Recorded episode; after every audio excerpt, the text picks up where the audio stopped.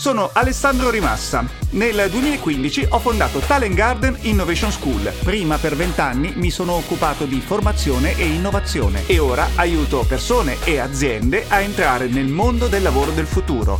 In questo podcast vi racconto come farlo.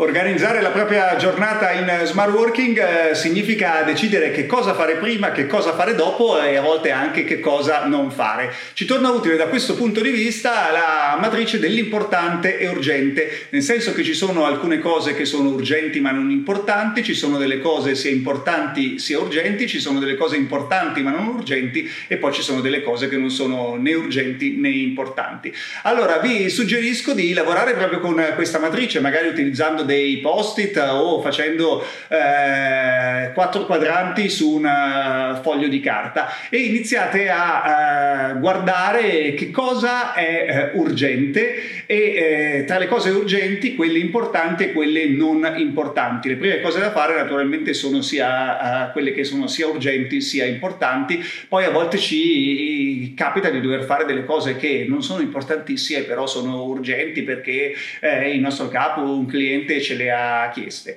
Eh, poi è importante pianificare per il giorno stesso o per i giorni successivi eh, tutte quelle cose che sono importanti ma non urgenti, di modo che poi riusciate a farle eh, prima che diventino anche eh, urgenti ed è una, un punto fondamentale.